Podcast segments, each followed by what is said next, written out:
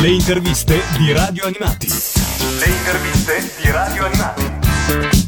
Da Luca Comics 2013, Edoardo Stoppacciaro. Benvenuto Edoardo. Grazie, grazie, ben trovati, grazie mille. E qui con noi a fare qualche domanda sulla tua carriera di doppiatore abbiamo anche Enci. Ciao a tutti. E Andrea Freccia. Ciao. Allora, io partirei subito dal trono di spade, poi magari passiamo a come hai iniziato, eccetera, eccetera. Ma uh, sei qui a Lucca proprio per eventi legati al trono di spade. Se hai doppiato, questo è già un po' uno spoiler, il personaggio di Rob Stark. E io voglio, volevo sapere qual è il tuo legame col trono di spade? Se non sbaglio, lo conoscevi prima di iniziare a doppiare la serie. Io ero già un fan sfegatato al limite della malattia mentale quando se- della serie non si parlava neanche. Quindi, eh, quando si è iniziato a parlare di, della HBO, di questo progetto, di portare sullo schermo la serie di Martin, io ho cominciato subito a documentarmi su quale società di doppiaggio avrebbe eh, preso poi l'appalto per curare l'edizione italiana. Una corsa forsennata a capire chi avrebbe fatto cosa. Insomma, sono riuscito alla fine a propormi come, eh, come semplice consulente per i testi, perché io par- parto sempre da aspettative abbastanza modeste. E mm, il direttore di doppiaggio Sandro Acerbo, eminentissimo doppiatore e direttore appunto, ritenne di mettermi, di distribuirmi sul personaggio di Rob Stark, la cui storia io già conoscevo alla perfezione. E Sky approvò questa sua distribuzione e, e così ho cominciato la mia avventura nel mondo di Westeros. Rob Stark è il personaggio che avresti scelto tu oppure diciamo, eri contento di doppiarne uno, però... Guarda, la domanda è interessante perché eh, son, eh, sembra la classica risposta che non è una risposta, ma sono tutti talmente belli i personaggi di Martin che vai un po' a sceglierne uno. Eh, cioè, John è pazzesco, Jamie è stupendo. Come facilità interpretativa io mi sarei distribuito su Rob. Se io fossi stato il direttore... Eh, e avessi avuto a disposizione un, un, Edoardo Stoppacciaro qualsiasi l'avrei messo su Rob. E hai detto che hai fatto anche eh, da consulente ai testi. Che cosa significa tutto questo esattamente? Che tipo di lavoro è stato? E quanto la traduzione italiana dei libri è stata un riferimento per l'adattamento del telefilm? Allora, come tutte le saghe fantasy, quella di Martin non fa eccezione, il trono di spade è pieno zeppo di nomi di luoghi, di personaggi, di pronunce, ehm, di scelte di traduzione, perché quella che noi conosciamo come la barriera è banalmente the wall, quindi teoricamente poteva essere il muro. Eh, gli estranei nella serie li chiamano, non li chiamano mai the others come nei romanzi, dicono the white walkers, quindi essere, poteva essere tradotto in mille modi. Eh, il mio lavoro in questo senso è stato eh, far riferimento assolutamente all'adattamento italiano di, eh, di Sergio Altieri, l'adattamento dei romanzi, e laddove gli adattatori per eh, scarsa conoscenza della, della, saga, per scarso tempo a disposizione, perché comunque le scadenze che ci imponeva Sky erano feroci in questo senso, ogni errore piccolo o meno piccolo che gli adattatori commettevano, arrivavo io da bravo nerd a dire eh no, non si chiamano i guerrieri della notte, si chiamano i guardiani della notte. I guerrieri della notte era guerrieri, giochiamo a fare la guerra, era un'altra cosa. E così tante altre cose, eh, i nomi delle fortezze, eh, se, loro, se loro nell'adattamento italiano riportavano Casterly Rock, dicevo no, fermi, qui da noi è Castelgranito.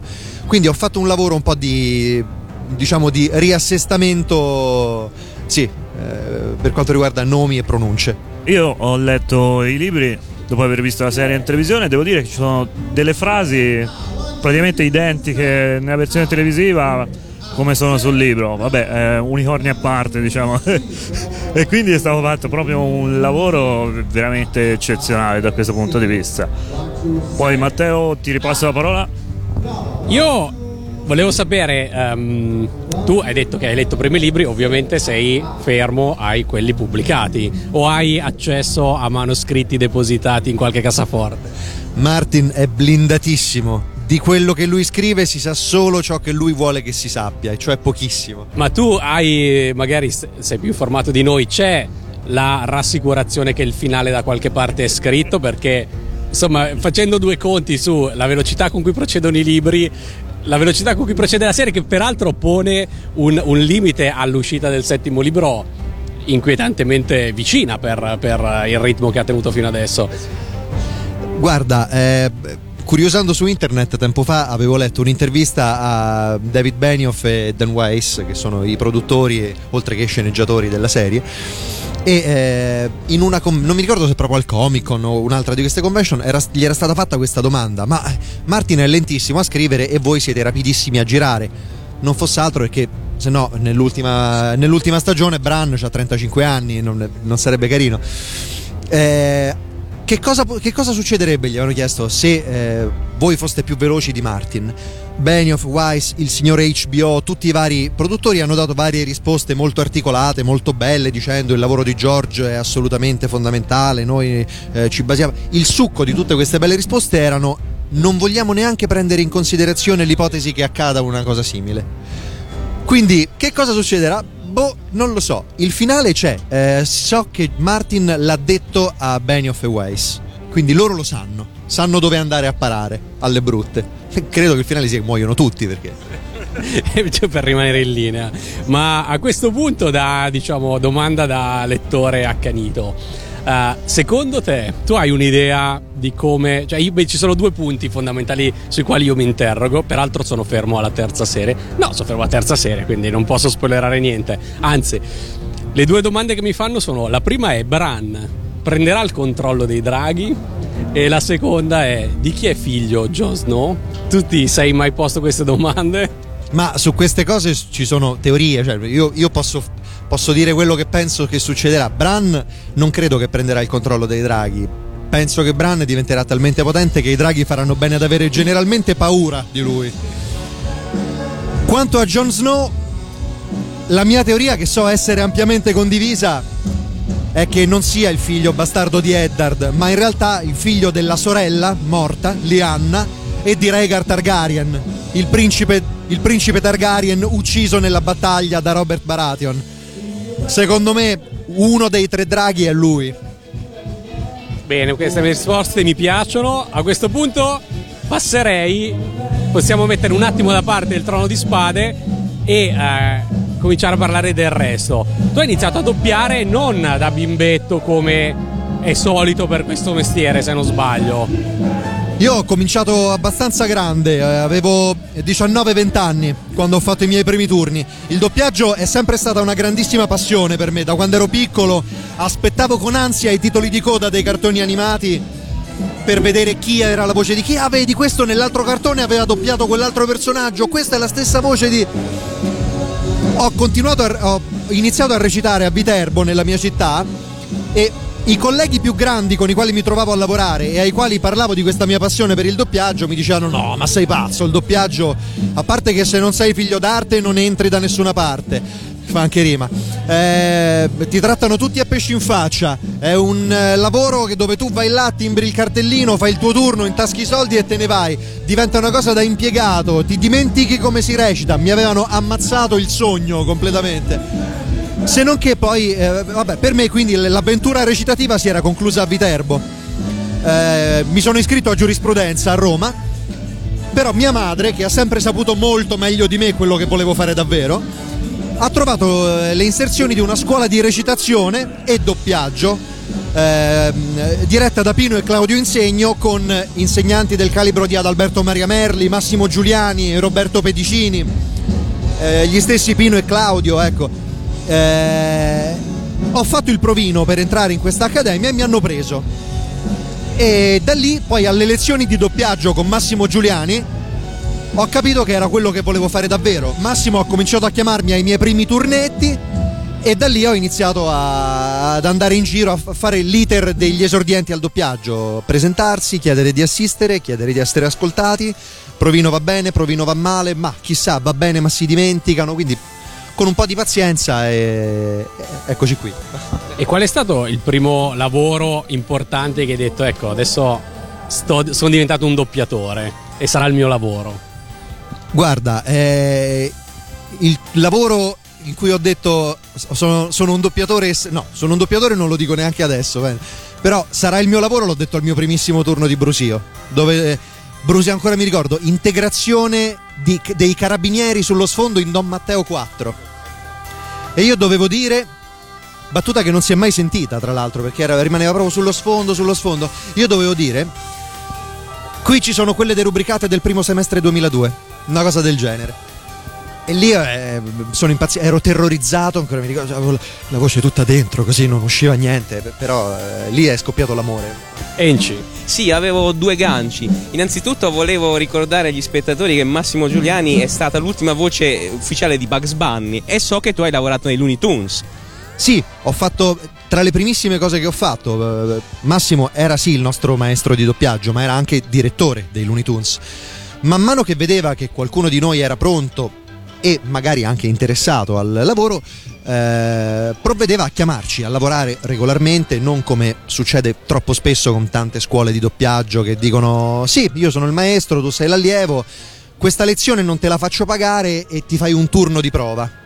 E, e, di fatto tu doppi al suo servizio a gratis. Massimo in questo è sempre stato precisissimo, ci ha sempre, ci ha sempre chiamato molto semplicemente a lavorare.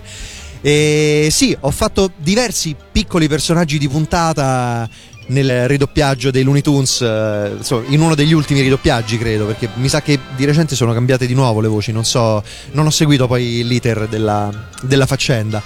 Però sì, è, lì è stato bellissimo perché mi trovavo, avevo per la prima volta l'occasione di essere alleggio con quelli che di fatto erano colleghi, ma che io non, non considero neanche adesso colleghi, per me erano semplicemente dei miti. C'era, ho fatto un turno con Massimiliano Alto, ho fatto un turno con eh, il grande Vittorio Amandola che ci ha lasciati qualche anno fa.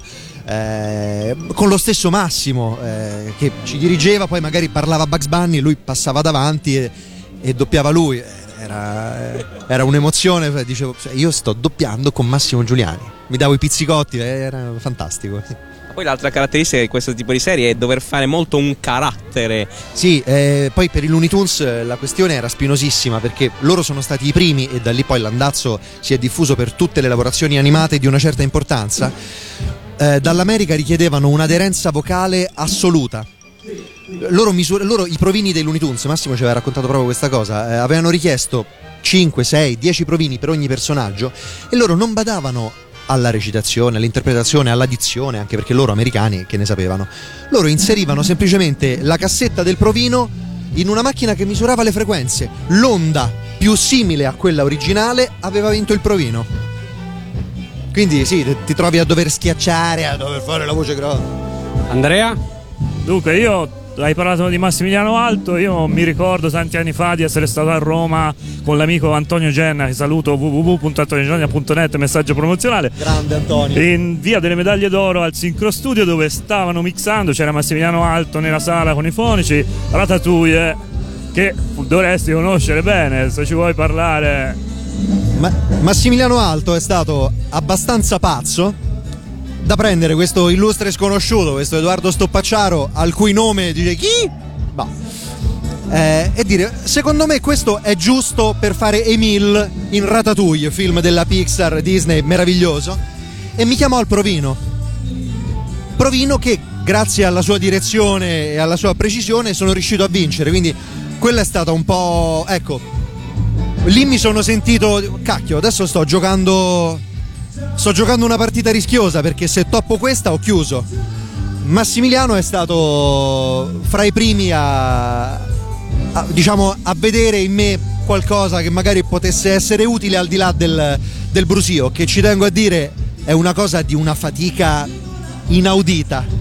Eh, io ancora oggi quando mi capita di, di fare turni di piccole cose, insomma, perché capita tuttora, è pur sempre lavoro, esci distrutto, molto più da quello che da, che da turni in cui magari parli normalmente, in cui sei te e basta. Les rêves des amoureux sont comme le bon vin, ils donnent de la joie ou bien du chagrin. Affaibli par la faim, je suis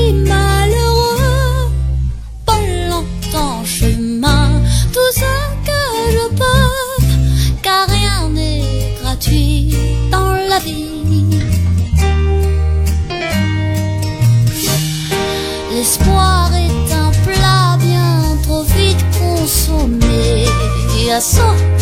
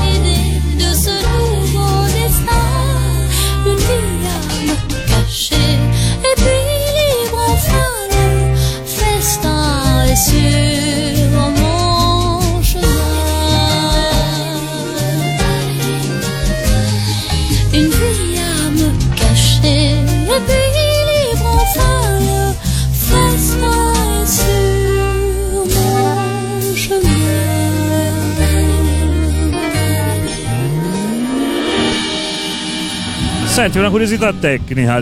Eh, mi ricordo quando c'era appunto il messaggio di questo film che era in bianco e nero con scritte proprietà Disney su metà dello schermo, beh, evidentemente per un discorso di pirateria o cose del genere.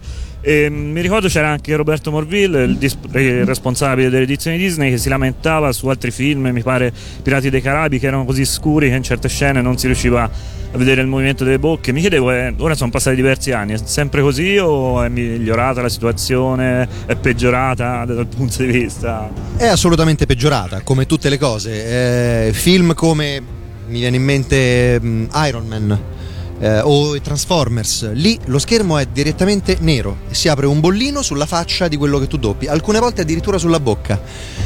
Sulla faccia tu non sai se quello sta seduto, se sta correndo, se è in piedi, se parla con uno a 5 cm di distanza o se sta parlando. Ti devi basare sulla cuffia, su quello che senti e cercare di riprodurlo il più fedelmente possibile, ma anche lì tante volte è un inganno perché gli attori americani sono microfonatissimi. Quindi tu li senti che in originale parlano così e stanno in mezzo al deserto con una tormenta di sabbia. Portate i carri da questa parte. E non puoi farla così in italiano perché sembrerebbe scollato, sembrerebbe un errore. Io lunedì inizierò a lavorare sullo Hobbit, la desolazione di Smaug. Il primo film eh, l'abbiamo doppiato, ecco, sempre in bianco e nero, bassissima risoluzione. La maggior parte delle scene con effetti speciali le abbiamo doppiate senza effetti speciali, quindi con il green screen o con l'animazione col pupazione grigio che si muoveva così inanimato. Addirittura c'era la sequenza finale eh, con- qua- quando attaccano gli orchi sui mannari selvaggi con i pini in fiamme, tutte quelle con i nani arrampicati. Eh, la sequenza durava, fai conto, 6 minuti. Da un certo punto in poi era fuori sync di 3-4 secondi. A un certo punto fai, ma chi doppia, chi, chi- chi sta parlando? Non, eh, Quindi è sempre è peggiorata, è peggiorata, decisamente. E a proposito di Hobbit, che eh, mi riporta un po' sul trono di spade, eri conosci anche Tolkien e lo Hobbit e sei lì perché anche lì hai detto devo esserci. Lì non ho detto devo esserci, però eh, eh, diciamo mie prima- la mia prima avventura col fantasy è stata in realtà con Warhammer. Stavo leggendo i racconti di Warhammer a casa di mia zia, grande appassionata di libri di ogni genere, e mi dice che ti stai leggendo? No, sai, un racconto fantasy. E lei mi fa, ah, vuoi leggere un fantasy vero? E mi ha dato questo libretto, lo Hobbit, meraviglioso. Ho cominciato, ho cominciato a leggerlo è scoppiato un amore folle e disperato per Tolkien, da lì eh, ho letto anche Il Signore degli Anelli, quindi in realtà se mi sono avvicinato a Martin è grazie a Tolkien, che comunque è il padre del genere fantasy. Quando eh, il direttore di doppiaggio Francesco Vairano, che sarà qui in questi giorni, eh, nonché voce di Gollum, di Severus Piton, di mille personaggi pazzeschi, mi ha chiamato per la prova voce perché tutte le voci del film dovevano essere approvate da Peter Jackson e lì mi ha preso veramente un coccolone eh, perché insomma, nonostante Ori non sia fra i nani più loquaci del film, poter dire la mia voce è. Cioè, io vado al, al cinema a vedere lo Hobbit e c'è la mia voce. È, è- è stato un altro bel sogno che si realizzava. Penso che ho quasi accarezzato l'idea. Dopo questo smetto. Andrea? No, io stavo guardando, ovviamente in radio non si vede, che Edoardo ha appeso al collo un pupazzetto mh, con le sembianze di Rob Stark e inoltre qui parliamo di un'altra serie, ha un anello al dito con l'emblema dei Borgia.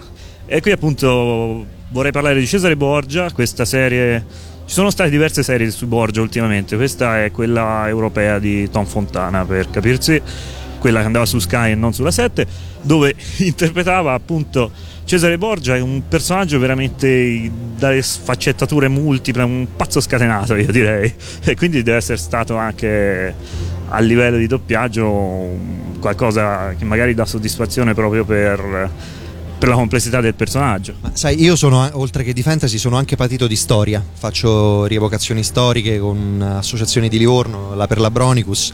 E mh, la storia medievale, rinascimentale mi ha sempre affascinato. Essere chiamato, anche lì ho fatto il provino per, eh, per Cesare, è stata già una figata perché comunque Cesare Borgia nell'ambito della storia italiana è, è stato il primo a sognare un'Italia unita. Trovarmi poi di fronte alla performance di un attore come Mark Ryder, che ha fatto questo lavoro splendido su, su Cesare, è stato illuminante, davvero illuminante. Sono, rim- sono, diventato anche lì fan della serie lavorandoci. Ho anche avuto l'occasione di andare sul set perché la seconda e la terza stagione le hanno girate moltissimo in Italia e moltissimo dalle mie parti in provincia di Viterbo. Ho conosciuto Mark, eh, ho parlato con i produttori, eh, l'atmosfera sul set meravigliosa, una, eh, un'attenzione storica. Si sono presi inevitabilmente delle libertà di sceneggiatura ma sempre ricamando o nel non detto o comunque nel plausibile. Il lavoro di immedesimazione è stato pazzesco, ci sono state delle scene che ho doppiato davvero con i brividi, ho finito di doppiarle con, eh, con le mani che mi tremavano, perché per la, a parte per il livello di scrittura, delle cose che andrebbero portate davvero ai provini per entrare nelle accademie. E poi quanto era bravo lui, lui proprio con le vene che gli uscivano dal collo, dalla fronte, con sti occhi da pazzo, e poi un attimo dopo invece pensava a Lucrezia e si addolciva e ripensava a quando si parlavano nelle stanze del Vaticano, e poi invece ritornava subito pronto ai suoi piani di conquista è uno di quei personaggi che ti capitano una volta nella vita. Sono, sono, molto contento di averlo fatto. Ultima domanda per Enci. Io volevo agganciarmi al fatto che hai detto che hai fatto la supervisione ai dialoghi di, della serie del Trono di Spade.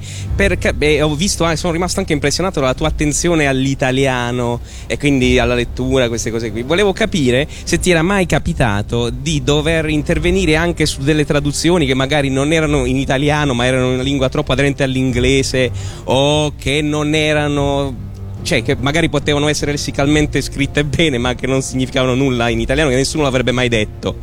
Eh, dici eh, in termini di adattamento intervenire comunque sull'italiano sull'edizione italiana. Questo capita abbastanza spesso e non solo nel trono di spade. Eh, succede che alcuni adattatori ehm, pre- preciso che il lavoro dell'adattatore è di una difficoltà abissale non bisognerei mai di, di farlo perché insomma dovrei fare un corso specialistico piuttosto lungo, sì, è, è, proprio un altro lavoro, è difficilissimo, quindi massimo rispetto per gli adattatori. Ci sono varie scuole di pensiero, c'è chi predilige l'aderenza assoluta all'originale, c'è chi predilige l'aderenza assoluta al labiale, chi predilige l'aderenza assoluta al senso. A quel punto eh, il lavoro dell'adattatore passa attraverso la mediazione del direttore di doppiaggio, quando non è lo stesso direttore ad aver curato l'adattamento, e magari anche del doppiatore, perché se si è in un clima soprattutto di confidenza, può capitare che il doppiatore dica al direttore: Senti, io sta battuta non, non so come recitarla così perché è proprio scritta, eh, si dice male. E allora troviamo un'altra soluzione, eh, vediamo perché magari è una, una, traduzione troppo testuale dall'inglese in forme che sono, come dicevi tu, lessicalmente corrette, ma che in italiano nessuno direbbe mai. Quindi quando c'è il tempo di mettersi a lavorare sui dialoghi, diciamo, non sono Bibbia, si interviene, magari può succedere semplicemente che c'è una parola che un, che un doppiatore ha difficoltà a dire in quel modo. Io mi ricordo c'era un, um, uh, un, nelle puntate precedenti di una serie che avevo fatto tem- parecchio tempo fa e dovevo dire concitato perché stavo facendo partorire una donna e stavo al, al telefono con l'ospedale ho bisogno di un chirurgo che sappia fare un cesareo. Io chirurgo non lo so dire nella vita. E lì lo dovevo dire in tre secondi. Ho bisogno di un chirurgo che sappia fare un cesareo. Rifacciamola. Ho bisogno di un chirurgo che sappia fare un cesareo. Niente. Ah, vabbè, non l'hanno cambiata in realtà. Lì alla fine mi è toccato dire ho bisogno di un chirurgo che sappia fare un cesareo. Però ecco, se proprio alla cinquantesima vedi che non viene, senti, di passatemi un medico. Eh, ce la sbrogliamo così. un po' come il famoso gioielliere di Va bene, noi Edoardo ti ringraziamo tantissimo per essere stato ai microfoni di Radio Animati. Grazie a voi di cuore, davvero. Speriamo di averti presto nuovamente ospite. Volentierissimo. Fate un fischio, io arrivo. E adesso ci ascoltiamo, tornando alla domanda iniziale, la sigla del Trono di Spade.